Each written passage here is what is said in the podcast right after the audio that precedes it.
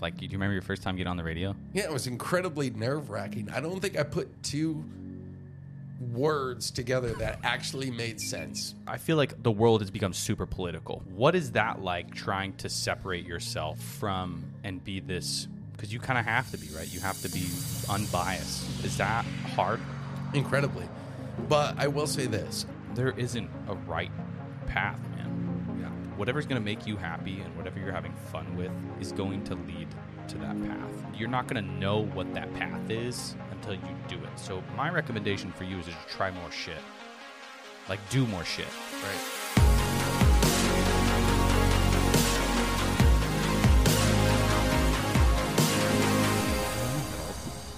Whatever. Still a baby. You just told me 35 was ancient. All right, well, maybe you are old then.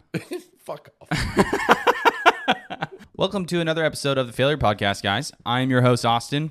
And, uh, you know, we got a few new things here going on. Number one, um, at the beginning of this episode, I made it a point to tell myself, to tell you that you need to hit the subscribe button because I forget to ask that every time. And I think there's like 67% of you that don't, uh, aren't, aren't subscribed or hit the notification button or whatever the fuck you got to hit. But do me a favor and hit the button, please. Um, secondly, guys, this guy right here in front of me has uh you know we- we've we've got quite the relationship going we have for some time but he's he's really big in the portland area here um because and and you you might know him you might listen to him uh on your morning drives uh mike from 1051 the buzz right Yeah. okay Yeah. I said that right i feel Yeah, good no, about you did that a good job. Thank you. Congratulations. thank you i made it i It made was it a we spectacular introduction. I, I had to. You know what? You're you're like, dude. W- one, I have so many questions for you because I feel like your job is one of the most unknown jobs where like people don't know anything about what your life really is like. Yeah. You know, they just hear you on the radio in the morning. They're like, well, it's like three in the morning. How I was this guy's already like up and going? like, what's going on here? Not so, sure if I have the answers to those questions or not, but uh, I'll do my best. dude, well, welcome and thank you for being here. I'm Yeah. You we actually met because you you came into my coffee shop uh, in Orchards with your buddy. Well, how long ago was that, dude? It was a few years ago, right? So I actually moved to the Pacific Northwest about 10 days before the pandemic hit Oh, yuck. Okay. to take this radio job. And it was probably, uh, I guess, two or three months into my move Yeah. that I lived here, that I went to Devs and I was like, hey, you guys are open. I want a coffee and I want a bagel. And the next thing I know, I was sold. Dude, yeah, and I remember we had uh you had some, I've never been on the radio. Mm. You were you were the first one that kind of got me into that little which was the weirdest experience of my life by the way. Anybody that has never been on the radio, it is like one of the weirdest things in the world. Yeah. It's like you call this line and it just rings and then I remember like you were like call me at this time and then I called you and I answered and, and we were like I could hear you guys talking Yeah. which was the weird. I figured there, there was like a guy behind, you know, they're going like, "Hey, we're gonna we're gonna go live in two seconds, just so you know." One, two, bam. But you just answer the call, and then you hear Mike and Liz talking in the background, and I, it was the weirdest thing in the world to me. Yeah, we don't have a budget to uh, put people on hold or anything like that. so as soon as you call in, it's like if we're not talking directly to you, Right. uh, you're gonna go on hold, and then we're just gonna kind of keep you there, and we're gonna do our thing, and then we'll come back to you. Has it ever not worked out where like you answer the phone and someone's like, just like, "What? Hello? Yeah. Hello? But Yeah. do you mute them at least?" Yeah, no, absolutely. So that's why everything in radio is on a delay. Oh, I, f- I forget about that. How Yeah. far of a delay is it? So we have a 17 second delay. That's it. Yeah, that's it. Do you purposely do that? Like you set it, you can set that delay up, or is Our that just- engineers set that up. That's way too advanced for my pay grade. I don't do anything, man. I just push buttons and I talk, and that's it. So, um, yeah. Well, thanks for giving me the opportunity for one. And uh, so let's let's backstep a- here a little bit because you're not from Portland. Obviously, that was a, a move you made in 2020. But what led you to that, man? What made you want to be a radio host? I I mean, I've been doing radio for over 20 years now. You have a voice for it, I would say. Well, my voice is on the struggle bus right now because I went to a Scott Stapp, uh, lead singer Creed concert the other night. I'm jealous of that, by the way. I And, love uh, Creed. It was fantastic. Anyways, uh, I was singing my heart out, but neither here nor there. Um, yeah, no, like uh, radio was one of those things that was always big ingrained in me that I wanted to do. Like, um, my uncle's a sports broadcaster, Oh, that's cool. and my, uh, he's my godfather. When I was little, we would watch baseball games on mute, and we would call the games together. And now he is one of the biggest NHL play-by-play guys in the country. That's so cool, dude. I've never th- heard of somebody doing that. Yeah, Like, like muting a TV and being like, "Let's call it." Let's Yeah. like, that's so sick. That's what we would do when I was little. And uh, so he's one of the biggest NHL play by play callers in the country. And when I was kind of coming into my own, I could have kind of followed his path into sports broadcasting. Right. Didn't want to do that because I didn't want to feel like there was nepotism going on, or I didn't want to feel like the only reason I got the job was because of a handout. Right. So, um, radio and music were always a big passion for me.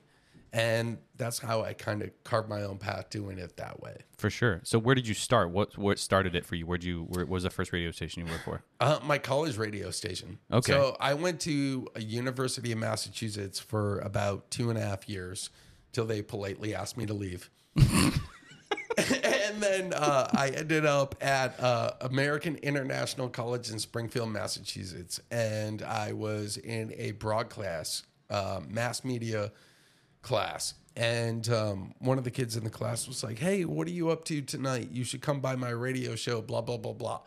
And the next thing I know, I went by his radio show, and I had my own show like two weeks later. No kidding. Yeah.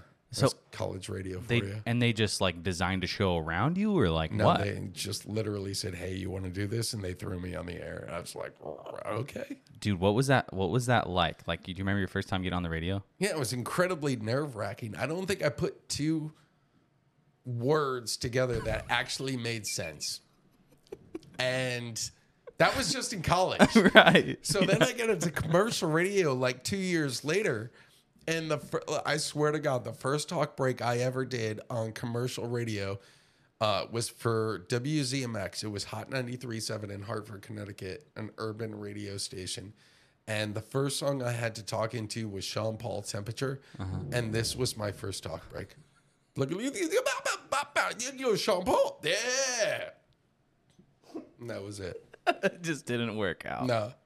I literally called my boss the next day and had to apologize. Oh no, dude. Oh no. yeah, it was awful. Oh god. Still awful.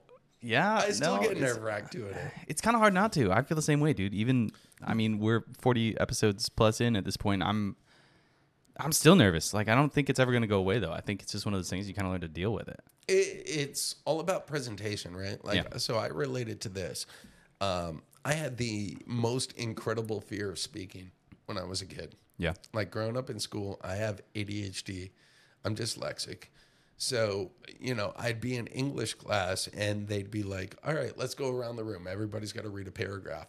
When it came my turn, I would read the paragraph and it would be the most obliterating substance of that phrase or that paragraph that anybody has ever said. Mm-hmm. Be- just because I was so nervous, being dyslexic, and I'm just like trying to get through it, couldn't remember a single word that I said. And then next thing I know, I'm just like, okay, yeah, I gotta get out of here. Yeah, you have the sense of like wanting to crawl out of your skin. Yeah. Yeah. No, and that's it. And you know, that fear you you you can overcome it, but at the same time it always lives residually Mm-hmm. in the background. So what do you how do you handle that now? How do you deal with that now to this day? I mean, you got years under your belt, bro. You said you've been doing this for 20 years. That's a long time. I can Yeah. assume that there's probably are days where it doesn't even bother you. You just kind of roll with it. But I bet you there's been opportunities or people that you've talked to that you're like, "Oh gosh, this is anxiety like heightened." You know what I mean? Some guests Yeah. I'm like, "Ah, it's fine." Yeah. No, it, no, it totally depends on the circumstances, even on a day to day operations level, right? Like there is things I can say, there's things I can do, which I can immediately regret, Mm-hmm. you know, and I will get checked by my bosses at the end of the day. Really? Yeah.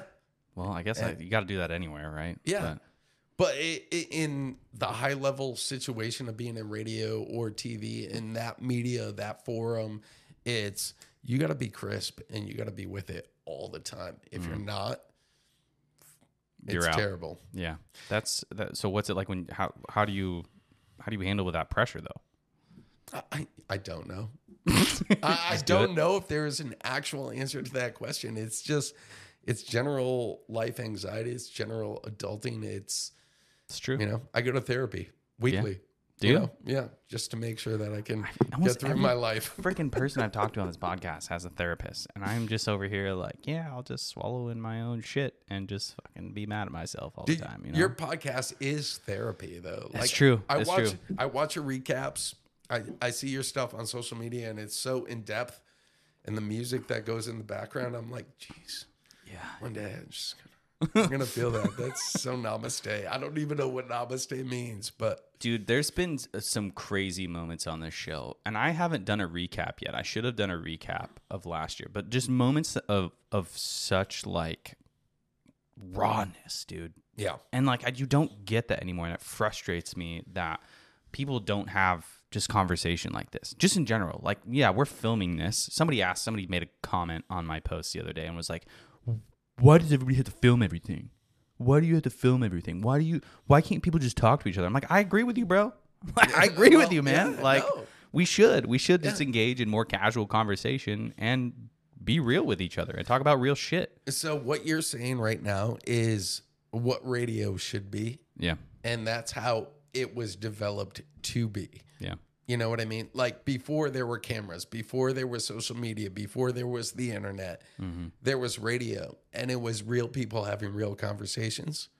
And that's what it was all about. And that's how you sold yourself to the market, to Right. the people, developed an audience. And, you know, now that we have cameras, we have social media, we have the internet, mm-hmm. we can take it to the next level and we can broadcast that to a wider audience. Yeah. It doesn't have to be the Portland metropolitan area. right. It can be whoever is interested in the failure podcast. For sure. No, I agree, man. I think it's I just I think I just what where I'm going with that too is I wish that more like this these moments have given me uh kind of just an insight of what humanity should be. Yeah. You know what I mean? Where like oftentimes we put this facade on, we put this like these these these guards up, right? And it takes moments like this where you sit down and you're forced to talk with somebody to really unbreak those walls and get into real life situations because everybody wants to pretend like their life is perfect Right.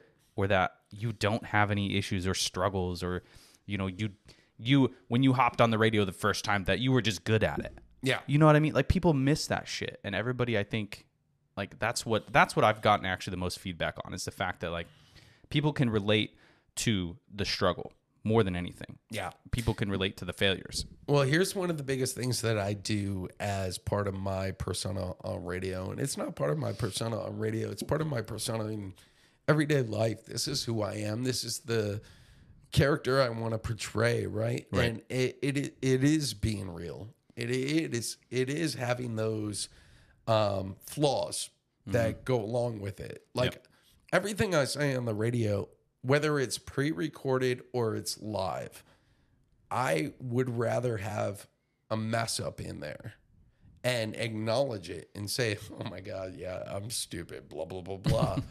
then you know, try to sound like the act of perfection. Mm-hmm. Because if you do that, it's unrelatable. It's unhuman. Exactly. You're you're just a robot, and I I, I think that's so like it's fake. It is. It and is. if anybody tells you that they're perfect, they're freaking lying to you, bro. Yeah. Like, well, I mean, I don't know anybody that 100%. does say that. I hope nobody says that. I hope I never hear that come out of his Yeah. mouth. I'm like, well, I'm not listening to you. Exactly. But um, I want to shift this a little bit. Where did you go? Okay, so you're from New England. Yes. The only reason I knew that baby was because of your ice skating video the other day, which I knew I've known that we've talked about this before, but it was like an easy, relatable reminder. You're doing the short form content now. How's that going? Uh, it's going good. It, it's very new to me because uh, in my radio career, I've always worked with folks that were better at social media than I am. Right? They were kind of the social media wheelhouse of our show, for lack of a better way to put it. And um, you know, I'm the brains, the brawn that kind of goes behind everything that goes into it. And I'm just, you know, I lost my co host about a month ago. And now I'm trying to elevate that social media So are you by yourself then? Yeah. You guys hiring? Yeah. Putting that out there. Yeah. You, do you have an Indeed post or anything out there or what? Uh, it's on every platform, I believe. Okay. So if you want to be a morning show co-host in Portland, Oregon, What up? Yeah. Let's go. Let's do it. sign it up. Dude, you have a voice. It's phenomenal. I uh, I actually thought about it when I saw your first post. I almost did it, but I was like, dude, yeah, running a business, doing my own podcast. There's no way. you have enough hell. going on. You do not need to be doing what I'm doing. I'm trying to do as much as you are, dude. Forget that. Hey, it's crazy what you think about it. Because when I saw that, I was like, damn, dude, that would be so cool. That would be so cool. It's a titty job, but it's a lonely life. Yeah, I get that. I get that. You know, I get home at work every day, 10 30, 11 a.m., Mm. and I have no social contact until my roommate comes home. Are you? What time do you start then? Like, how early you got to get up? I wake up at 2.33 in the morning. And you're there by what? I'm four? at work by 3.45 Wow. And it's in Portland, or where? Like, in Portland, Okay. and, and the show starts at 5 a.m. jeez, dude. Yeah. That's so. Can you give me a day in the life of what it's like for you? Oh, it depends. It, it totally depends. A normal day, nothing is happening in the world. I wake up, I go to work, I spend about an hour and a half doing prep, you know, like researching everything that everybody's talking about today. It helps being on the West Coast because the East Coast has already got their stuff out for the day. Yeah, so You you, know I kind of piggyback off that a little bit. Yeah. So, um, you know, I look at celebrity stories, I look at world news, things that are happening, uh, local news, and uh, I, I just try to segment that and dissect it and make sure that I'm acknowledging all of that throughout the course of the show. Dude, that sounds kind of stressful. It's like, what if there is nothing? Then what are you doing? You're just freaking piggybacking and That is literally what happened today. really? Yeah. So You're like, there's nothing going on today, No, guys. I'm there- going on the failure podcast tonight, just so you know. But There was literally nothing going on today. So here was my big talker of the day, right? I found a, a hair growing off my earlobe yesterday. And it was one of the worst things ever happened to me in my life. why? Just because it was it was one of those you're getting old moments. I said, that, bro, I had this exact same talk with my audience the other morning on my because I have I have nose hairs, right? Uh, I mean, I've had nose right but i i had nose hair that. and i said i was like you know what guys you know how you're getting old when for your christmas for christmas in your stocking you get nose hair trimmers and ear hair trimmers you know what i mean i know what you're talking about bro i've had it Fuck whoever gave you that shit. yeah that was my By wife the way. Oh, i mean love sorry Dev. mrs claus I love Dev. i do too but you i'm sure you could say that to her she wouldn't be mad Okay. yeah okay so continue on i'm sorry Bad gift idea. yeah you you so you talked about how you had a ear hair all day It wasn't growing out of my ear, dude. It was growing off of my lobe. I didn't even know hairs could grow there. i feel Two it of though them. oh no Not one, but two. So- same ear. And I'm looking at them in the mirror and I'm like, what the fuck am I gonna do with these? and I started trying to pinch them and pull them out, and it didn't work. I had to go to my roommate's bathroom and get a pair of tweezers. oh no That didn't work. You didn't just rip them out, bro. I was trying to. They were they were like They were just slick, dude. I am Italian, so I'm greasy and oily as fuck. All right. Like, feel it, man. I get it. I'm if just I hairy. start sweating, you can peel olive oil off my hair. Literally. You ever run out, let me know. I will come over here. You can squeegee the shit out of me. But I'm like, I'm trying to pull them out, dude. It, it took me like 20 minutes. oh my gosh, And ultimately, I had to put down the tweezers, and I was just able to do it with my pinky finger and my thumb. you made it happen. Yeah. And it was one of the most monumentous occasions I've had in at least the last two months. What what did your boss say about this? Was they were they like, listen, great topic this morning. I just want to let you know you covered all of it. No, they completely ignored it. Did And, uh, said they nothing. just judge me for everything else I do with my life. okay. So if there's nothing to talk about, you got to make some shit up and you got to just freaking roll with it. Yeah. I mean, or you just You talk have about to find a fucking ear hair. Ear hair. Just pull it out. I get it. I get it. I get it. So what happens? Okay, you go through your day. You have your morning routine. You talk about news. Can I ask you? Is there any like I feel like the world has become super political, Yeah. right? What is that like trying to separate yourself from and be this because you kind of have to be, right? You have to be unbiased with everything that you say, bro. Yeah. Is that hard? incredibly. But I will say this: um, I've been fortunate enough to work in a line of radio stations that focus on the positivity, and we try not to focus on negativity. So whether it's political or whether it's just sad news, Right. whatever it might be, we try not to emphasize it unless it's one of the most polarizing stories on 9 11, You can't Uvalde, not. Texas. Um, you know, one of, I, I hate talking about this, but when the Boston Marathon bombings happened, Yeah. I was working in that area on Oh, the no. radio. And um, they happened in the afternoon. But the Boston Manhunt that went on to try and find those guys Mm-hmm. was going on throughout the course of my show. And we had to talk about uh, trains shutting down, buses shutting down, communication lines shutting down because there Right. was a shelter in place happening. And you you just kind of you got to channel those instincts. Again, you have to be a human and try and be relatable. But at the same time, you have to deliver the information and protect it and make sure you're doing your due diligence to put it out there in a proper way that's not um, something that can be construed in a false interpretation. Right. That's a, that's that's got to be tough, man. It, it's heavy. It's heavy. But fortunately enough, you know, I don't work in news radio. So That's good. It's one of those. yeah, no, it's very good. Yeah. Uh, it's one of those things where, um, you know, it's a circumstance that only happens once in a great while. Yeah. You know, my job at the end of the day is to make people feel good about their morning.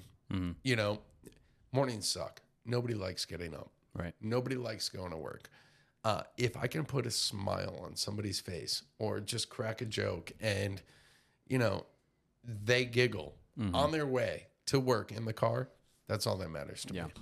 That's good, dude. I like that. That's I think uh it's gratitude, man. Talk Yeah. about this every show. It's gratitude. It's Yeah. just doing shit for the right reasons and that's that's that's what'll that's what'll make things fun, I think, and that's what's genuine genuinely provides happiness for you in life. No, it really does. And, and- not only is it satisfying to myself, um, and, and not to be selfish, but it, it, you know, the goal is to be satisfying to somebody that's listening. Yeah. You know, somebody that's out there, whether it's saying, "Hey, uh, go check out my buddy Austin's," you know, coffee bar. Sure. You know, he's doing X, Y, Z over there. You know, he's collecting money for this purpose, this cause.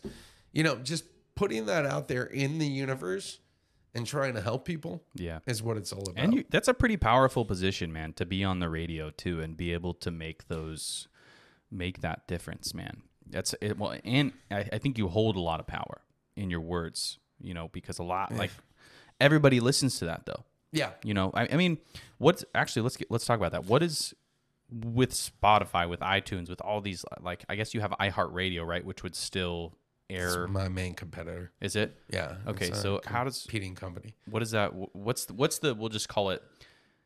Where is radio going? you know. That's a great question, dude. Uh, I, mean, I started in radio in 2003. Mm-hmm. And since I've been in radio, everybody told me the industry was dying. Doesn't seem like it. I'm still have a prosperous career 20 years later Yeah. Then I moved across the country for. Wow. You know what I mean? Like when I when I was coming into radio in 2003, everybody was like, "Oh, XM radio, Sirius radio, satellite radio is the future. Nobody mm-hmm. gives a shit about terrestrial radio. Yeah. Howard Stern's going to satellite, blah blah blah blah." Howard Stern's the only thing that is keeping satellite going right now. I'm sure, I agree, man. I'm not I'm not faking it. Like literally, like that is he is the main reason people subscribe and pay monthly service fees for radio. So when your ratings though, like for instance, I, I assume that you guys are able to. How how does tracking your viewership even work? Like how does that even? Is it real? Is it possible? No. Like it's not possible to see how many people are listening to radio It's station. right? terrible. So about ten years ago, right? Um, radio was always inherently done by a diary, where they would solicit people through the U.S. mail system. Right. They would send you a piece of mail, and they would say, "Hey, do you want to participate in radio rating surveys?" Hmm. And they would have you mark down in a diary what you listen to, how long you listen to, and blah, blah, blah. About 10 years ago, they switched to a system called PPM, which is essentially a beeper that you carry with you that has an embedded watermark that it listens for. Whoa. Yeah, it's crazy. Weird. Yeah. So, um, 10 years ago now, we're talking like 2010. Yeah. They started sending these beepers out. Mind you, in 2010, beepers had been obsolete for about 15 years. Nobody was carrying beepers anymore. Nobody Right. wanted to carry a fucking beeper Yeah. after 2010, and they still don't.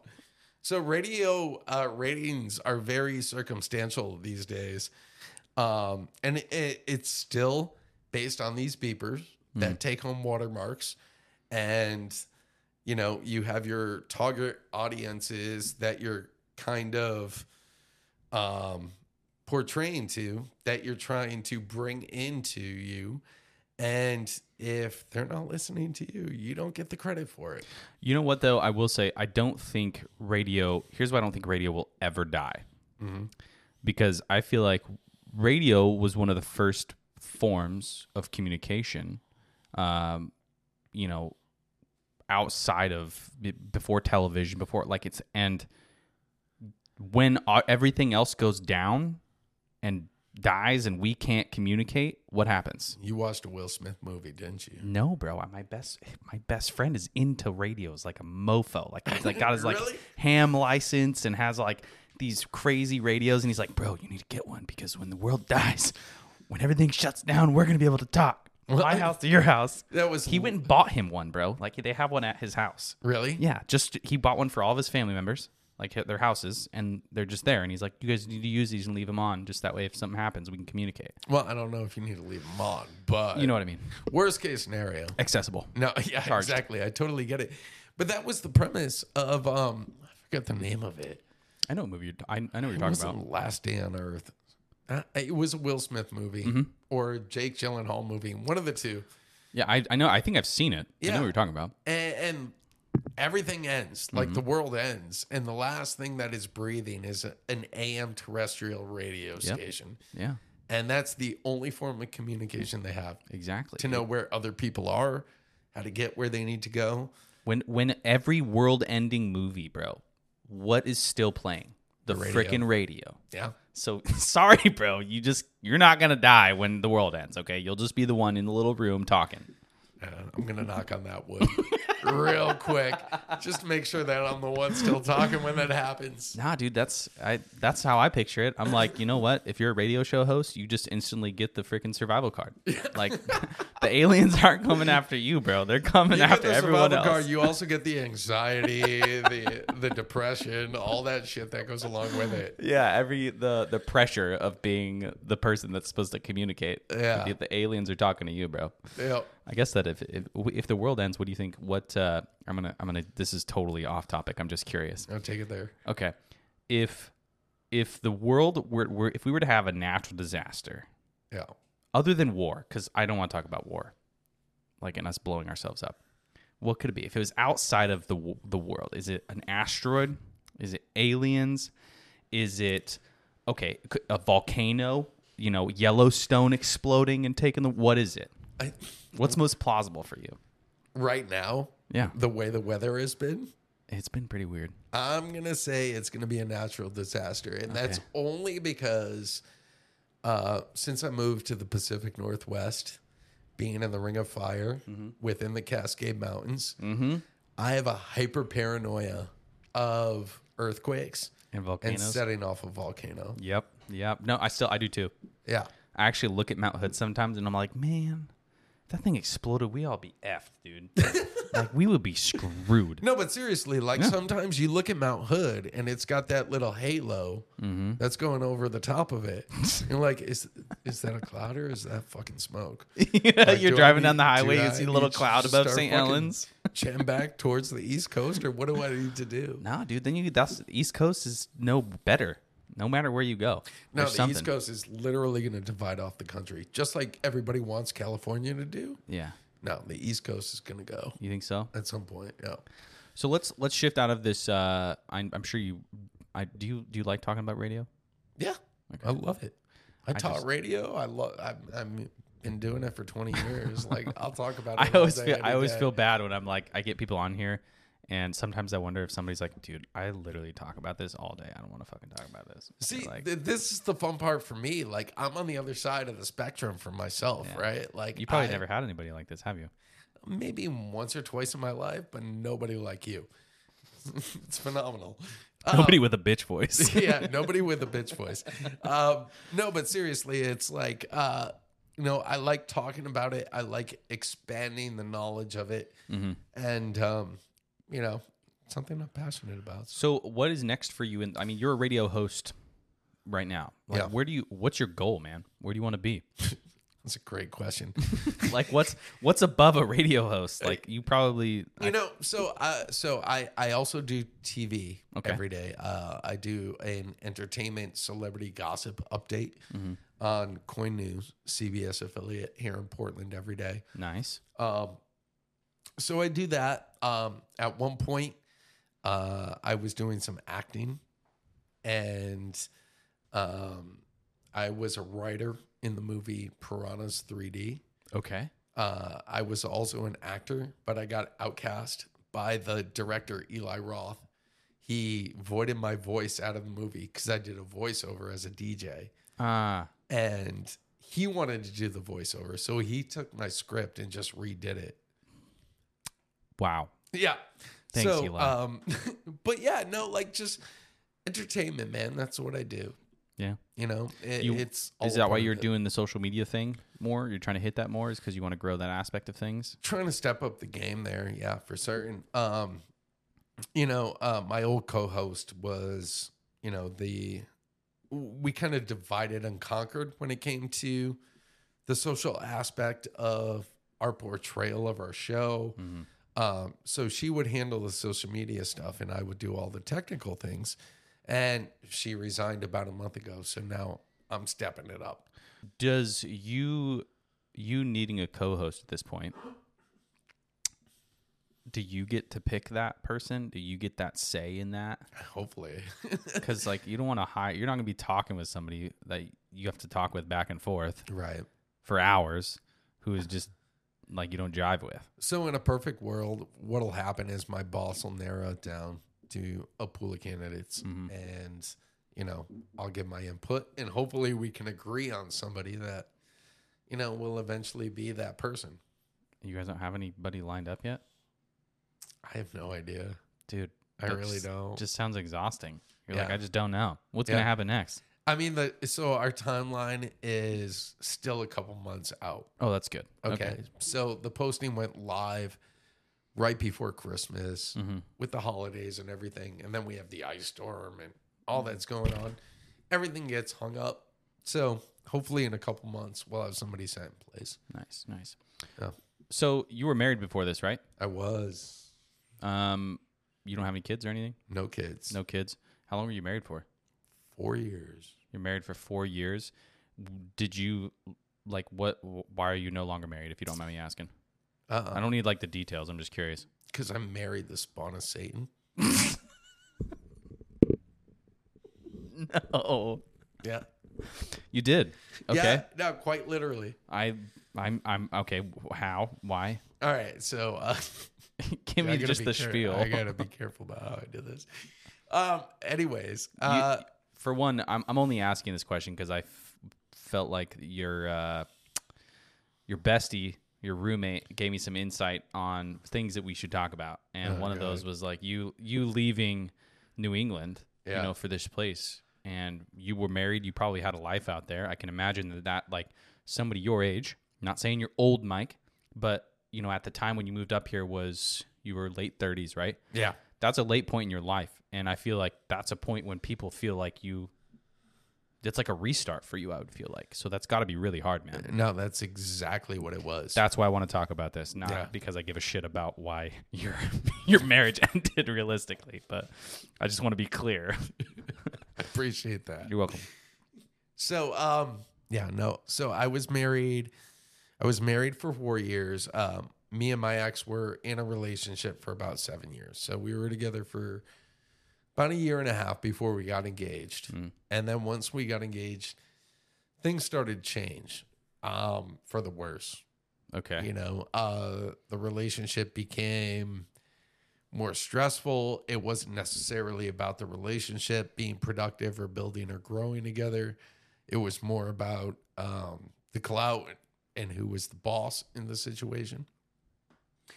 And then, um, you know, once we got married, it was more the same, but you know, uh, me being the people pleaser that I am, I was just trying to make things work, and it was just not working, dude. When you're unhappy. Yeah, Yeah. and I was unhappy like early on, like from the the time of the engagement because it was putting a strain on my friendships. It was putting a strain on my family relationships. It was putting a strain on my work. Um, and my whole focus was to just try and keep that relationship together, which was not working. Not a quitter. You don't want to quit. Yeah. I get it. Yeah. So it was tough, but um, you know, you live, you learn. Four years later, uh, after the divorce, which is something I initiated, and uh, we were able to expedite. Um, you know, I kind of had that rebirth moment, that revitalization, the the nuance that goes with that, and then um, you know, after about two years separated from that relationship, uh, kind of got into my own, and that's when the move out to the Pacific Northwest happened. Nice. Yeah. So, what was that like for you, man? At that age, what was going through? Was I mean, I'm sure it was relieving. I can imagine, but um, having to, I guess you probably like you guys weren't intertwined, you know, with your work. Right. You still had that, but like you kind of starting over, bro. Yeah. Like, was that uh, was that refreshing for you to be able to do that, or was it like, No. fuck this? Like, I was scared as hell, dude. yeah. I didn't know what to do. My aunt and uncle are pseudo parents to me. You know, like Mm-hmm. The they- uncle, the, the hockey uncle. Yeah. Okay. The hockey uncle. Um, him and my aunt had a great hand in my upbringing. And um, one of the first things they said to me when I told them I was going to be moving out here was like, You were the last person in our family I would ever expect to move. and I was like, Oh shit. Is this going to work? Like, nobody thinks I can do this. Yeah. and you know I, I just had to go for it. And at that point in my life it was i was coming out of that marriage. It was terrible. Um, i was trying to rebound. I was trying to reinvigorate my life. And what better way to do it than to move cross country for the job that you love and to try and build something new and develop and prosper in that way And how would you say that has been for you? Like that process, like moving here. What is what has changed for you mentally? Um, well, shit. It wasn't it what I expected at all Yeah. because I moved here 10 days before the national pan or global Oh, gosh. pandemic happened. Yeah, I forgot about that. So I got here on February 24th. What was it? March 14th of 2020. Mm-hmm. Yeah. So in that window, that's when the pandemic happened. And then, you know, now I'm across the country. I'm cooped up in a house. I'm at a job that I'm unsure of because I just took a risk and I'm trying to come out here on it. And just trying to figure all that stuff out, man. Um, it's been a wild ride. It's been a roller coaster. And, you know, thanks to folks like you and people that I've met around the Pacific Northwest that have been embracing Sure. and, and you know, uh, just people. And, uh, you know, that has kind of kept my hope alive. And then, you know, over the course of the last four years in general, um, again, it's been up and down. Yeah. And, you know, I lost my co host this past year Mm-hmm. Because she was going through some stuff and had to move home closer to family. So now, just kind of at a crossroads, tossing it up, seeing where I'm at. Right. You're like, where do I? Uh, you you go through that moment of. I don't know. It's, it's I guess uh, it seems it sounds kind of lonely, man. it's it's terrible. Being away from your family is is really hard. And I, the few times that I have, I haven't been away from my kids or my wife. Um, you know, but I remember being as a kid, being away from my co- my home and my family and my friends, and I fucking hated it. I don't know how I'd feel now as an adult, uh, just because like I I I don't really hang out with anybody anymore. You know what I mean? No, I totally get it. So the family aspect for me is not that big a deal. Uh, because growing up, like my family was so fucked up that uh, I just kind of embraced it for what it was. And, you know, I just kind of still to this day, it's like their family. What do you- and that's what What do you mean fucked up? What was what was Uh, fucked up? So my parents got divorced when I was like 11, right? It was a terrible divorce. Um, you know, uh, so You're, you're good, bro. sorry, my voice is killing me. I know it. So after that, um, my mom uh, and I, we had a really good relationship. My dad moved out. I didn't have a relationship with my dad for a couple of years. And then, um, you know, my mom found a new love interest that didn't necessarily get along with me. And that inhibited our relationship to the point where I ended up moving in with my dad, who I hadn't spoken to for a couple of years Ah, and uh, you know, once I moved in with him, took about a year to shake off the awkwardness, and then once we got there, we were kind of like bosom buddies, uh huh. best friends. Um, but you know, I have a older brother who, from the time I was eleven, him and I never lived together, Yeah, so we have an awkward relationship. sure. Um, and then with my parents, it's it's you know it's just weird. I still have a strained relationship with my mom, and uh, with my dad, we're like best friends. But at the same time, you know, he's also my dad, so I got to look out for him. Yeah, no, for sure, dude. I get it. I think it, I think what you're describing, you mean just a br- a broken family. It was all over the place. Yeah, it, Yeah. it really was. And I guess a lot of me um, in my adult life has kind of been searching Mhm. for the stereotypical family, white Yeah. picket fence, you know, but you, you never really find that. Yeah, So you kind of got to make it what it is with who you have to make it of. for sure, bro. For sure. And I don't. Th- that's that's almost odd to me that you haven't found that yet because you're you're a likable dude, man. It's not like you're, um, you know, especially when you get older, you go through these moments where you realize that like family isn't family's what you make it. Exactly. You know, I was and- literally just going to say that. Yeah, it's it's who you who and that changes, bro. You know what I mean? But family to me had that that definition of that has changed over the years drastically for sure. Yeah. So I can I can relate, bro, but I think uh ultimately you just kind of realize that that feeling that you're searching for is just I think like it's almost like a happiness thing.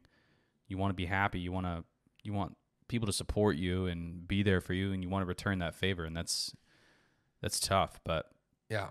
And a lot of it is what's instilled in us growing up, right? hmm You know, it's what we're told to expect from our parents, from our grandparents, brothers, sisters, whoever. right. They're the ones that are supposed to be supporting you. But if they're not, then you have to look for those sources elsewhere. And if it was even you being like, hey, Mike, go out there, do a good job today, hmm you know, that is so meaningful to so many people on so many different levels that just that little bit of encouragement uh, goes so long. Mm-hmm. Oh, for And- sure, dude. And then that's where that you make your own family kind of comes into play, right? Mm-hmm. You No, I, I, a hundred percent, dude. I, th- I think it's just easy to find. In today's world, it's easy to find people who only give a shit about themselves. Yeah. People are very selfish. Easy. Like, and I talk about this a lot, and I don't. I think that sel- the word selfish has a really bad rap. I think it's important that everybody be a little bit selfish in some way. But I think what ends up happening is, you know, what's the word I'm looking for here? Um, I I think I've learned that I need to be selfish to protect myself, um, and and be selfish and take care of myself so that I can take care of other people. But the problem at hand here is that everybody's so like in today's society, everybody's so broken, man Yeah.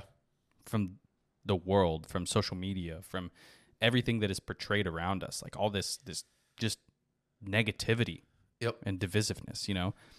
People are so fucking broken that they want to take it out on each other, Yeah. you know. So that selfishness comes into play in the wrong way and I think I think everybody needs to really like understand that it's uh we, we got to look out for each other, man. So that is one of my biggest personal flaws is that I am so selfless and not selfish that it inhibits my anxiety.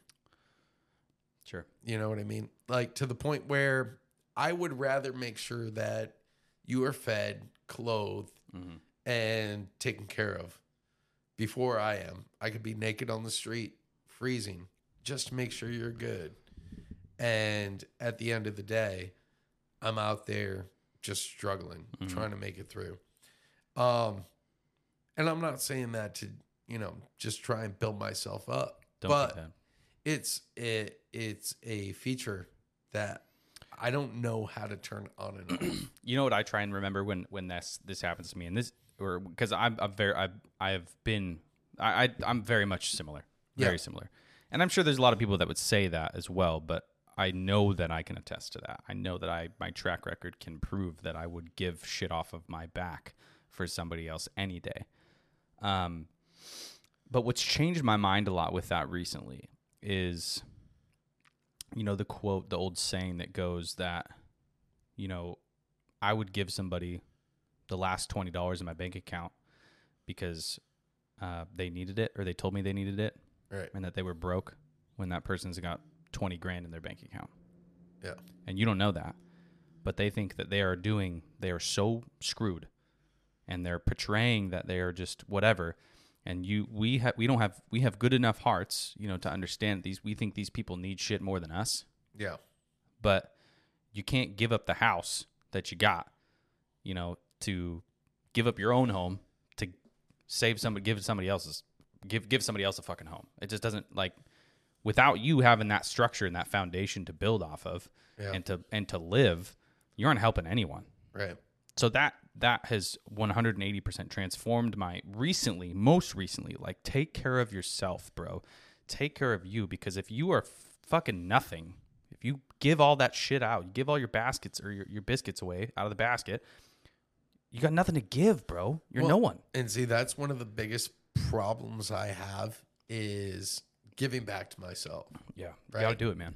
You know, I, like I have literally no cognitive cognitive awareness of my own well-being. Yeah. Whether it's mental, physical. I mean, physical, I wake up every day and my whole fucking body hurts. I'm 41 years old. Like, that's a given. But at the end of the day, it's like, you know, just taking care of yourself that is not high on my priority list, Why? but it needs to be high. Why why is it not high though? Like why do you think that is? Why do you think that you why do you think that you should prioritize, you know, like like why do- not not I think prioritizing other people is good.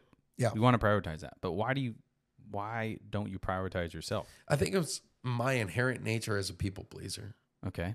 Um, I just want to make sure everybody else is happy and fed before I can even take care of myself or think about it. Okay. So I feel like you're t- you're describing that in a way right now that you know that that's not right. I do. So why I do. why don't you fucking like take I care of yourself? don't I don't have the tools to so fix change it, it, bro. I'm trying. What's what tools you need? I have no idea. Um, well, you're going to therapy, right? I am. Okay, so that's a tool. Do you have uh, what do you do? Uh, one thing a day. What do you do to take care of yourself? Is there anything that you prioritize for you? I go to the gym. Okay, that's a, that's a good start. Okay. Um, and you do that every day. Yep. Well, like four or five times a week. Okay. Okay. I think what you're describing is inherently you want you emotionally maybe give to more people than you do physically. Yeah. Where Yeah. you're not willing to allow yourself that emotional repair. Why the fuck do I feel like it's turned into a therapy session? I don't know, dude. I'm so sorry. like I feel like I should be laying down at this point. is that what you do in therapy sessions? I've never been to one. no. no. Do you lay down like in that seat? You're like, No. I don't lay down. I grip the pillow and I squeeze it real tight and I drink my water periodically. um, no, dude. Like, uh, you know, I guess a lot of it has to do with me getting out of work and not having that social environment. What? uh, How do you recharge? Is it social aspect, like people that recharge you, or is it being by yourself? Um, it's a it, it's a fair combination of both. Okay, so, So my weekends are perfect. Yeah. Like if I can have a couple hours to myself, watch football, WWE, whatever it is, I'm good. And then I have a social aspect, Mm-hmm. right? But my my day to day, Monday through Friday, I get home from work at 11 a.m. Mhm. I go to the gym. I come home. I walk the dogs. I do stuff around the house. All this time, I'm not talking to another human. yeah, no, I get it, man. Uh, from 11 a.m. You need to a fucking girlfriend, Mike. 5 to 6 p.m. when my girlfriend, roommate Kevin, comes home from work. He doesn't have a girlfriend either, right? No, no, That's but good. like literally. So, um, We love Kevin, by the way. What's up, dude? I know he's watching this. yeah, of course he is. Probably gonna judge everything I say when I get home. Probably is. But um, no. So, like from 11 a.m. to 5 6 p.m. Unless I have something to do for work, Mm-hmm. unless I have therapy or I'm coming on your podcast, Mm-hmm. I don't have a human social aspect. Do you think it's? Do you think it? Okay, let me ask you this, Mike. What's your purpose, bro? It's a very deep question, and I understand that, but I'm just curious. But I have a very real answer. okay, go. and it's always going to be my answer. Mm-hmm. Uh, my purpose is to make somebody smile or feel better about their day. Okay. So those moments when you don't in the afternoons, right? If you understand your purpose, you know, which is is giving, Mm-hmm. I feel like what you're describing to me, like this moment in the afternoon, right? When you get home and you just have nobody, or you have nothing to talk to, no friends or whatever, you know, and you have your one friend. Yeah. Are you? Is that? Is he the only guy that you communicate with? Uh, for the most part, yeah. You just need some homies, bro. What? I you do put yourself out I do. there. I ju- dude, I literally. You're the fucking radio station host, bro. You should have hella homies. How many people are home at 11 a.m. that you want to associate with? I don't know. Not me. I'm not. I mean, I'm home. I don't know. Well, I mean, you're home, but you're a business owner and you have odd hours like I do. I do have whack ass hours, bro. you know but it, it's it it's hard especially when you're of a certain age mm-hmm. you know You're elderly like, what the like fuck am I myself gonna do at eleven? yeah You need a hobby, bro. literally just bought myself pickleball paddles I You like wanna play pickleball? I would be down. Yeah, I don't know how. I Me never either. played it, but we could figure it out. You know it, it's get it. hard as an adult in general Mhm. like even if i was working a nine to five to make friends Yeah. like to find people to hang out with where do you go my grandmother I would tell me to go to the library or church that ain't happening I don't know. Like, I'm are libraries even open anymore bro. What the fuck does what does a forty year old man do to make friends? right Like, like that you I don't. got divorced four years ago. Like, the fuck am I supposed to do? I go to the bar, I hang out with people, right? I make a friend through a friend, and that's about it. I'm trying to think what I do because I don't. I don't have many friends either, bro. I have like two or three people that I talk to. But you work your friends. ass off. You Yeah. have a family. Yeah, this is true. This is true. I'm only trying to say that of, of being like, how would I make friends? Right. if I was in a place. And I Like I don't have a family Hmm. or the priorities business wise. okay, what's holding you back from getting a girl? Are you putting yourself out there? No, no. I'm so Why? scorned, dude. Like Scorned yeah. from your past relationship? Yeah. I don't want to get married again. I don't want kids. I bet you there's somebody that doesn't want to get married again and want, doesn't want kids either out Yeah. there. Is are you in the social media dating? no, Like you don't have any dating apps? I'm very non-committal, dude. I am. I have no dating apps. Okay. Nobody slides into my. Do you have any DMs. one night stands? Is that a thing? Do you want me to answer that? I Question? do, yeah. Yeah, yeah, yeah, Okay, so you you at least get to have like some type of female interaction. yeah. And I'm And it- perfectly content with that. Like Okay. I like it. But then what you're telling me though at the end end of this is that you need that relationship. I don't know if I need the relationship from a circumstance where it's I'm gonna get married. I'm gonna have a girlfriend. So don't get married. I'm gonna have. Is a there does do all girls that you talk to they want to get married and shit? no, no. But e- even like You're just afraid of going down that. it's the relationship thing. You know what I mean? Hmm. Like I don't even know if I'm there yet. Like in general, what I need in my life is just camaraderie or Yeah, I get it. I you get know it. a social aspect. That's what I'm lacking. Okay, so mm, taking applications. Yeah. Submit your application to uh, the Failure Podcast DMs if you want to be friends with Mike. um, I will. Uh, Yeah. I will be the one facilitating these. This this went down a therapy rabbit hole real deep. That's okay, bro. I I don't really give a shit. I think uh, there's some value to this because it's. I'm trying to dive. I'm I'm just trying to dissect your mindset, man. Yeah. And it's. Uh, I can't imagine being in your position for one, doing what you do, being living somewhere that you don't know anybody.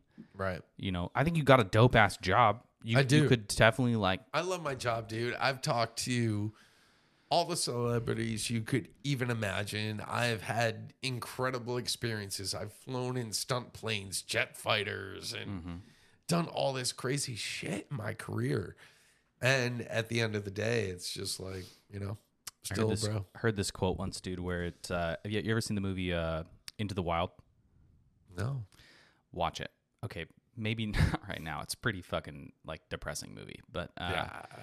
it's uh at the end of it, you know, basically it's a, it's about this guy. Um, it's a true story too, but he travels up and down. Uh, you know, basically travel. He one he realizes he wants to escape from society. The whole like it was back in I don't know how what year it was, but we'll call it 70s, 60s, 70s era where basically basically it was the whole fuck society Yeah. like era, right? Uh, smoke some weed, like you know. Uh, he abolishes himself. He's this kid. He goes to college, right? He has a really good, like everything is set for his life. Rich family, rich parents, and he just says, "I don't want any of it. I don't need any of it." Right? And he basically hitchhikes across the world or the United States. Um, goes back and forth from Alaska to Mexico multiple times and meets all these people along the way, right? Meets all these friendships. And mind you, in this movie, he threw away everything. He threw away his college career, he threw away his family, did burned all of his money. Nothing, wants nothing to do with society. No phone, no anything, right? And uh, you know, just wants to be one with nature into the wild, right? So he ends up uh, meeting all these great people along the way. And at the end of the movie, I'm going to spoil it for you, but uh, it's it's important because he he writes in this this notebook, and uh, in it, in the notebook, the last thing that he says is before he dies, because he ate a plant that he thought was the right plant, but it was the wrong one, and he ended up basically starving himself, and he couldn't get out because he was trapped in a cold bus in the winter. But uh, he writes, "Happiness is only true uh, when shared with friends." It's fair. and you can't be you know true happiness uh, can only be accomplished when you have somebody to share it with Uh, no, you're absolutely not right. just not just in relationships but in, Yeah. in friendships so no in life in general Mm-hmm. like that that goes for everything even if you so for me i love my dogs right My dogs are one of the greatest moments of my day. Like getting home, seeing the reaction I get from them, that happiness right there is enough to propel me through the rest of the day. Yeah. So, what do you think is something that uh, you've grown most from in life? You know, in the, these in your experience. Um, it's going to sound cliche, but my fear of public speaking. Okay. And I think that has a lot to do with the uh, learning disabilities that I grew up with ADHD and dyslexia. And, um, you know, just trying to be able to navigate through those things and being embarrassed essentially to speak in front of people until I started to do radio. You know, when I was 23 years old, my only outlet, um, as I was growing up, was either through sports, and I played band. You know, as a drummer, I played in our jazz band, concert band, symphony orchestra, whatever, uh, all those things, and uh, those were my outlets. Those were my expressions. That's how I could, you know, send my message into the world Right. if you will. And then, you know, as I got older, you know, start caring less. And at some point, you know, I was just like, fuck it. These guys are on the radio. Why can't I be on the radio? And I had done all that stuff with my uncle when I was younger, and he was my goal, my aspiration to who I wanted to be in life. Right. And, um, you know, uh, I just had to flip that switch. Just do it. And then when I flipped that switch, it came out like, and that, you know, and after I got over that, I was able to, you know, put something together that was formidable on the radio. Do you ever still feel like, uh, you know, what do you what do you work on most? Because I, I can assume that you probably judge yourself quite a bit with hearing your, you know, or just talking in general. Like, what's something that you feel like you need to work on the most? Uh, social media.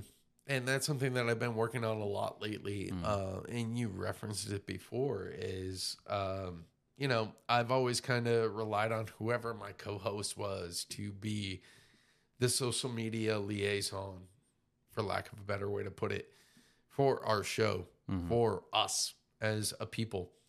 Um, Your ra- the radio station doesn't take care of that at all. no, God, no. No, man. Why? You have more producers than we do. Why? Uh, I don't know. That just seems like you'd want that, you know, especially being a radio station. You it seemed like you'd want to that to be a really large focus of your your growth right.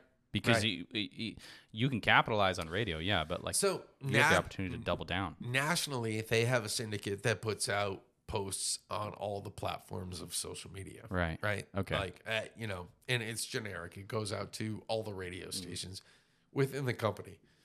Um, but to, you know, accentuate the live and local, you know, we have to be on top of that. And because we're handicapped right now with just me and two other people on the radio station, me being in mornings, which is the uh, biggest time slot of the day, you know, the onus kind of falls on me. Who do you look up to most in the radio industry? I mean, obviously you referenced your uh, That's tough. All your time. god godfather, but Yeah. I don't know, just like who do, who do you look at and you're like, I want to be able to talk like that guy, or like I want to. I, I mean, I'm not like somebody, but somebody that you know is like done it right. It's a good Yeah. example. No, no, that's that's a really good question. I'm gonna date myself here, and bear with me. There's a dude named Rick Dees, Okay. and he used to do the weekly top 40, and he was the um the opposite of what Casey Kasem was. You've heard of Casey Kasem? No, I haven't. You've never heard of Casey Kasem? I mean, it sounds familiar, but like no. Oh my God, Jesus, Austin. How old are you? Thirty-one. Who's Casey Kasem? Can we Google this real quick? Go ahead. Casey Kasem is literally the Dick Clark. You know who Dick Clark is? I do. Okay. Yes. He's the Dick Clark of radio. Okay. Casey Kasem. Kasem. Kasem. Got it. Okay. Okay. Okay. This guy? Yeah, that's him. Okay. radio legend icon Okay. Dick Clark of radio.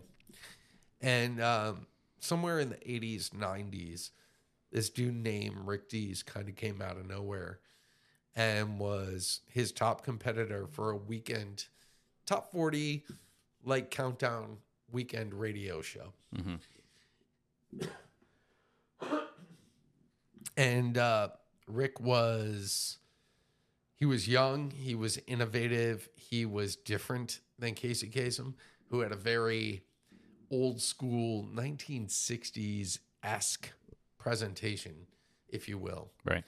And um, Rick kind of changed the game in radio, if you listen to him. And it was fun. He was energetic and infectious. And that's what I want to be. You know, fun, energetic, and infectious. I think you are that, bro. I try. But in my real life, I'm anxiety ridden and depressed. You know, okay. Have you ever uh why what what do you think like anxiety written? What gives you most anxiety? Everything. Just everything? You're just anxious all the time? Uh, so I have a really bad FOMO. familiar with FOMO? Bro, yeah, I get that.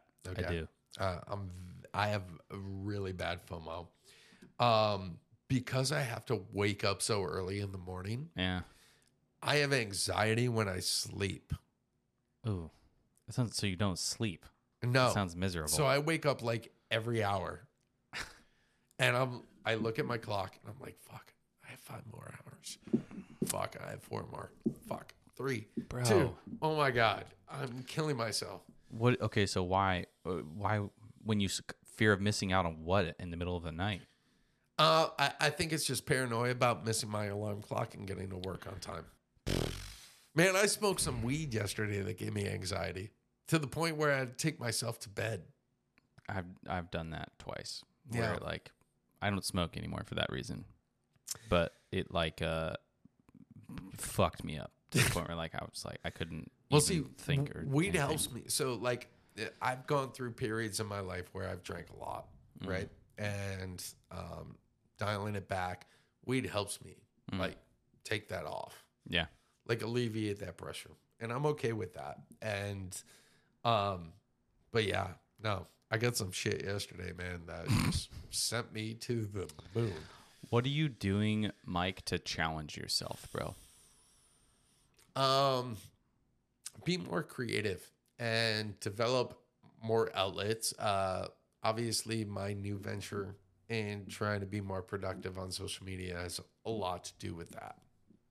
But also expand my horizons. Like I'm trying to use the free time that I have to be productive and do other things that I can to potentially enhance my life. Um, What does that look like though? What's enhanced? What what do we what what is that picture for you? You know, I don't really know. Um, so So you have a purpose. Your purpose, you said you want to make people smile and Yeah. make it make a difference in people's life, and I think that you have a great outlet to do that. right, You know, so building off of that purpose, where do you go? Where do you go, man? That's a great question. So what I did um, last year, I started taking real estate courses, Mhm. and I'm trying to develop that aspect and do it, quote unquote, as a side hustle.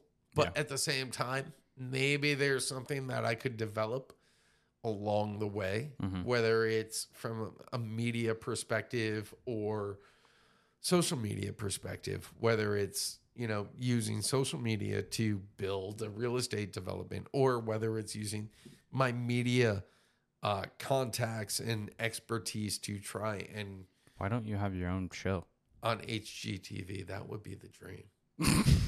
or a fucking Food Network show. Either way, No, but why don't you have your own? Why haven't you made? Okay, is this where that short form content stuff is coming in for you? Because you, I feel like you have so many connections, bro. yeah, You know what I mean? Like you, you build those relationships and those uh, with within the business that you're in. right. You know, I feel like you could have access to, you know, doing your own fucking thing Yeah. and making.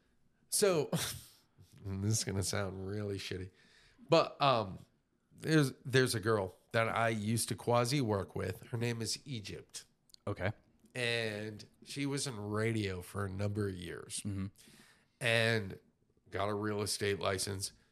And now she's transitioned it into having three shows on HGTV. What? Yeah, How? that is goals right there. For real? Egypt, I love you. I respect you. God bless. Anyways, That's legit. yeah. How? Okay. She used to do a gossip segment on the Big Tigger show, and that's it. Hmm. Okay. And then parlayed that somehow. into So, into doing HGTV sho- shows. yeah. However that happens, I need to know. Okay, so your dream. That's kind of where you want to be. Then I would think. You want to you want to have your own. You want to be on TV and have your own show. My dream is to be able to do what I love and be able to retire doing it, What is that? What is that though? radio or TV. Okay. Dude, I th- I think you you are you are limiting yourself Yeah. from venturing out past in, on this path that you don't know. I think that you're looking for something that may not, you know, maybe you already know, but you kind of are just like you're hunting for it. And I think that you just need to go and just do something kind of like you're doing with the social media stuff. I think you're on the right track. But for some reason, I feel like you're boxing yourself in a little bit and you're like, I don't know if this is good enough or like this is the right thing to like That that's the question just do it. That's the hang up, right? Like is knowing which path to take, which way to go, and how to do it. There's no there's there isn't a right path, man. Yeah. It's just whatever you you think, whatever's going to make you happy and whatever you're having fun with is going to lead to that path. And you know, it kind of goes into that same concept of like you can't make other people happy until you're happy. You can't help other people until you help yourself. Like y- you may not you're not going to know what that path is until you do it. So my recommendation for you is to try more shit. Yeah. Like do more shit Right. expand, get out of your comfort zone, go fucking anything. You know what I mean? Even with meeting friends, like Yeah. ex- get out of that comfort zone of like, ah, I'm 41, nobody wants to talk to me. That's fucking bullshit. Like you're a rad dude. And where do you go to meet friends? Fucking the bar. I don't know. like go to the fucking dog park and be like, yo, bro, I'm 41. You want to play football? Dev's Coffee Bar. That's where you go.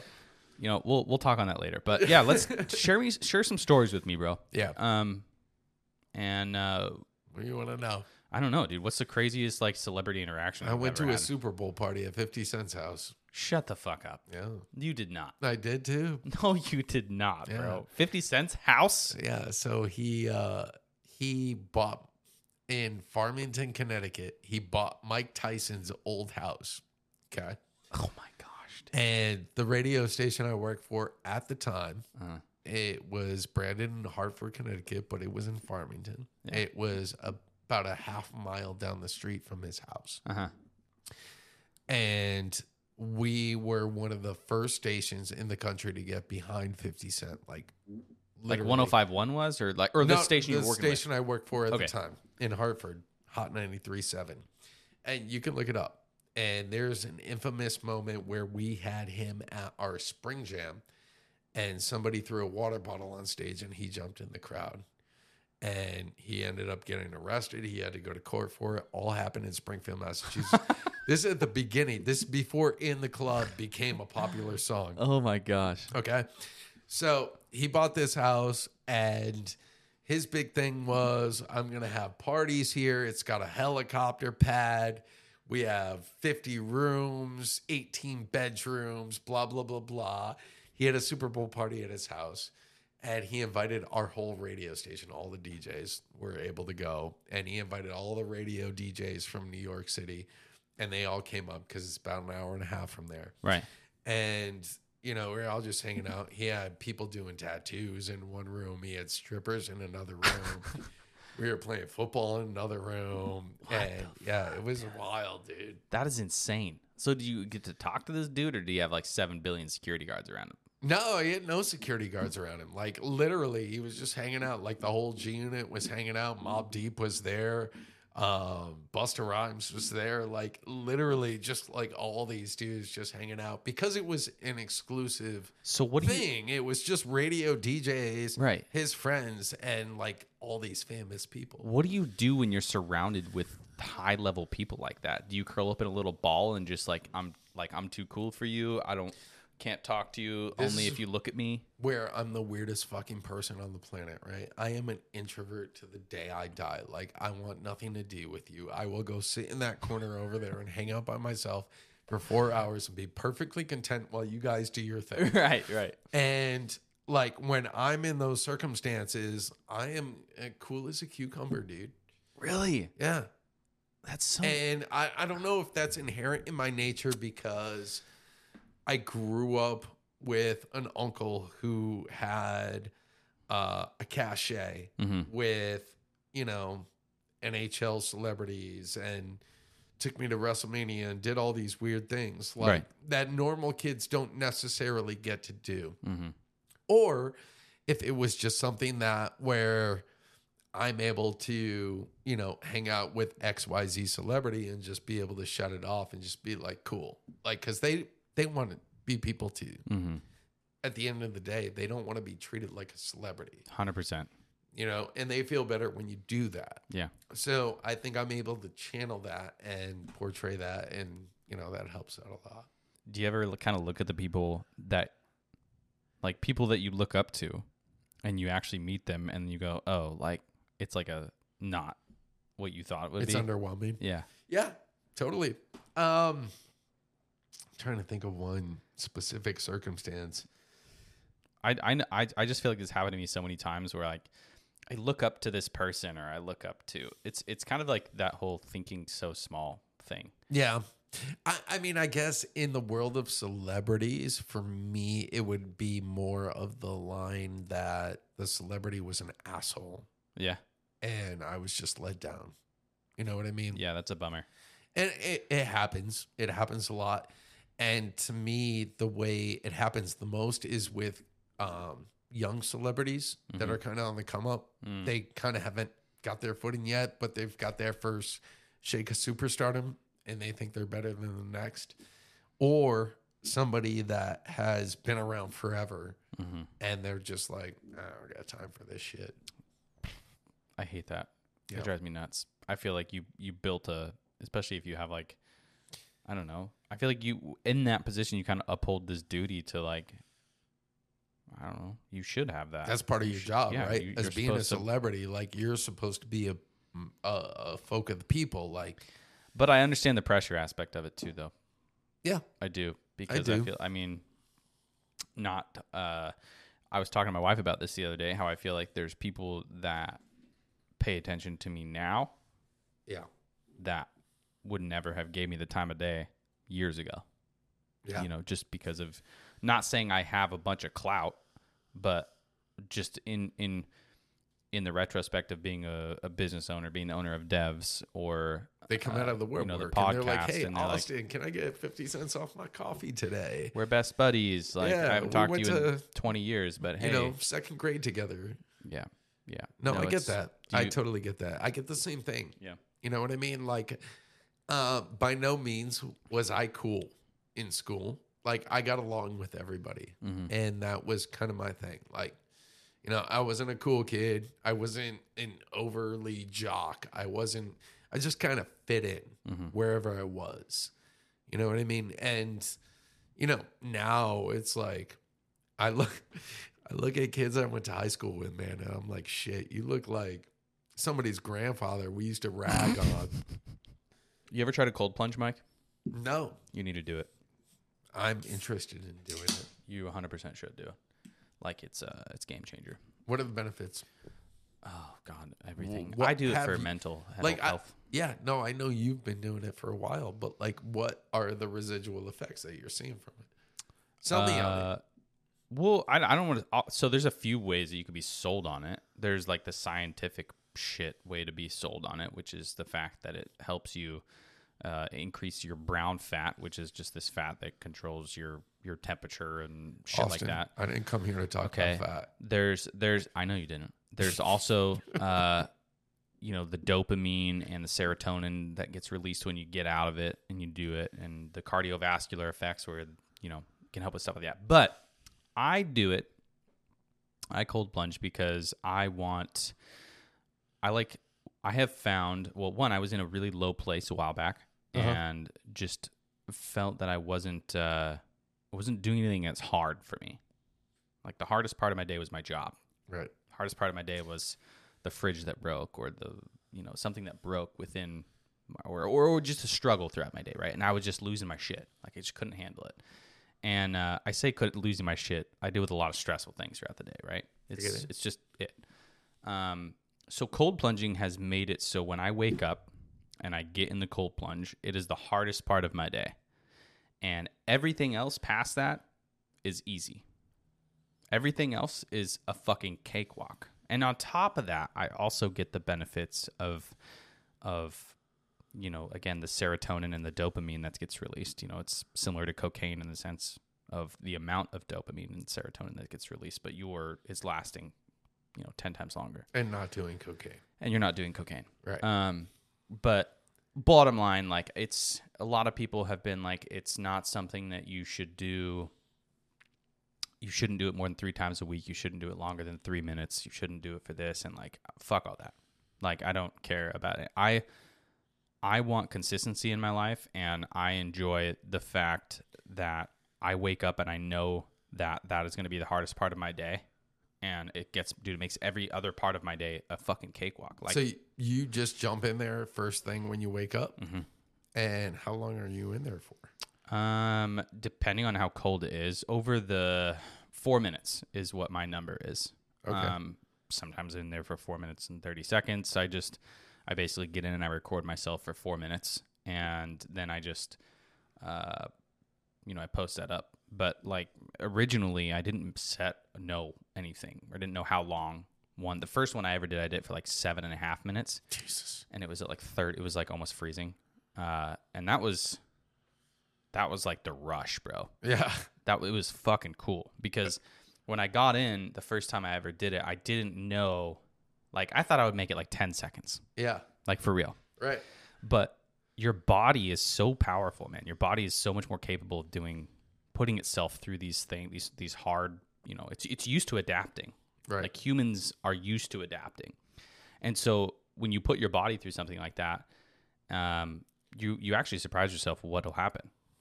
But the first minute is horrible.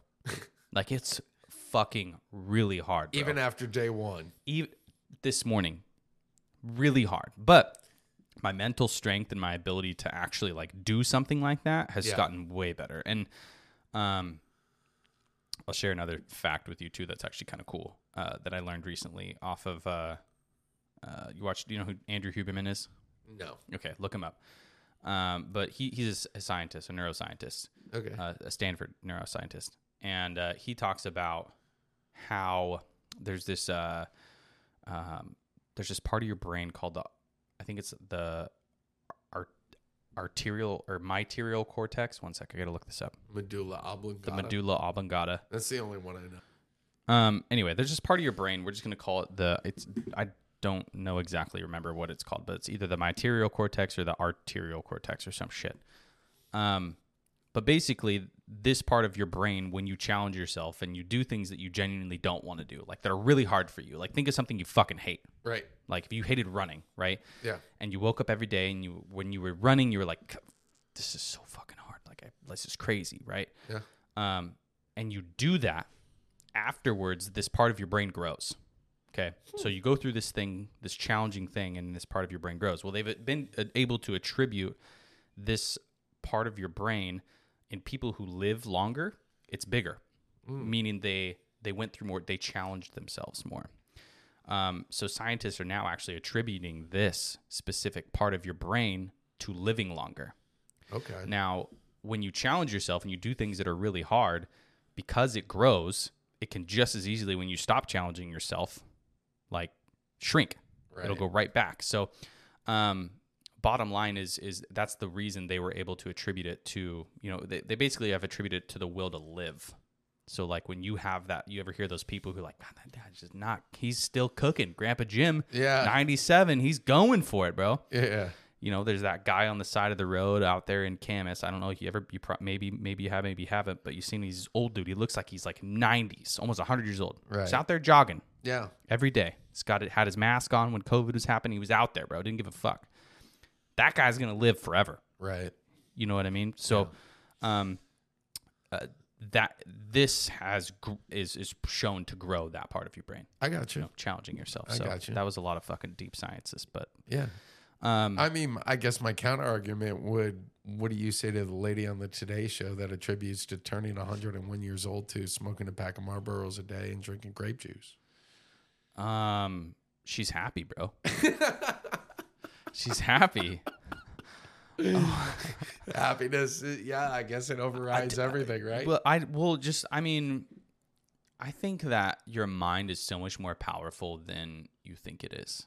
I think at the end of the day, your mind is more powerful than your body, and your mind can control the things that your body wants to Totally. do or needs to do. Yeah, hundred percent. I think it's silly to think that you are incapable of your outcome. You know, Yeah. there's you hear those crazy stories, right? Of people with cancer. You're supposed to die. You're gonna die tomorrow. Right. Next day you wake up. What happened? It shrunk. Yeah. Will to live, bro. The happiness, like there's there's something to that. There is there's there's a that is a science, bro. Like that's something I can't describe, but I know that for a fact that miracles happen. Uh, what we consider to be miracles because we don't understand how powerful our brains are. Anyway, Mike, we'll wrap this up. Um, I'm thankful that you came on the show, bro. Dude, And thank you uh, so much for having me. I appreciate it. 100%. I would come back whenever you want me to. I will definitely have you again. Talk about a lot more weird stuff like Super Bowl parties and We can. things I got into. We can. I'm I'm happy about our conversation though today, bro. Like I uh I enjoy your your authenticness that came with with today and the realness that you provided. I appreciate that, man. And it, you know, a lot of the uh, stuff I wanted to do with you today was because of that. Like I, I see your recaps on social media with the dark, you know, heavy music, Mm-hmm. and I feel like I want to be a part of a Dateline special. Like, how do I get to do that? We so let's just go to comedy. Austin's podcast, the Failure Podcast, and be authentic and talk about depression and anxiety. That's how you do it. All right. Well, where can people find your socials, Mike? Uh, Mike Vezzy, V E Z Z Y, on uh, Twitter, Instagram, Facebook, and then Mike Vezzy on air, Is that really your last name too, by the way? TikTok. Like that's your actual last name? My real last name's Vazola. Okay, but Vezzy's fucking cool. Yeah. Yeah. Okay. Yeah. So, like, when I was growing up, nobody could say Vazola. You just told them to call you Vezzy. Everybody called my brother Vizzy, Mm. and then I became Vezzy. Got it. Yeah. Now there's a bunch of weird rappers with my last name. It's I hate it. They have Nice. no no right to that last name. You're like, that was mine first, fuckers. yeah. All right, bro. Anyways. Um, well, guys, thank you so much for listening, watching, viewing, and hitting the subscribe button. Uh, do me a favor, guys. If you haven't yet, go to uh, you. You can support this podcast right now by going to orderdevs.com. Okay, I own three coffee shops. I am in a tremendous amount of debt. Tremendous uh, from these things and have been for years since I bought a pizza place and it closed and I lost everything that I had. So you can help support the show if you want it to keep happening by going to orderdevs.com and buying a bag of coffee. Use code failure23 and you will get free shipping to anywhere in the United States. Oh, Uh, lastly, I want to thank our partners, Backwoods Brewing. Thank you guys for supplying Mike with this delicious Comfy Wumpy beer. And thank you to Lux Watch Mods. Uh, again, if you guys want to get a customized watch, you can go to luxwatchmods.com. Use code failure10. They will give you 10% off of your watch order. That was fucking smooth. dude, you're good. Like, do you want my job? Do you want to trade? I'll, brother. I'll, I'll run coffee shops. You can go be on the radio, bro. Bro, I just got to say, guys, that was not planned. I did not fucking rehearse that shit. Like seriously, you That was didn't, off you the didn't cusp. even have a cue sheet. You had Nothing. no notes, no bullet points, Fucking nothing. Suck it. Anyway, guys, I love you all. We'll see you guys next week. Wow. Later.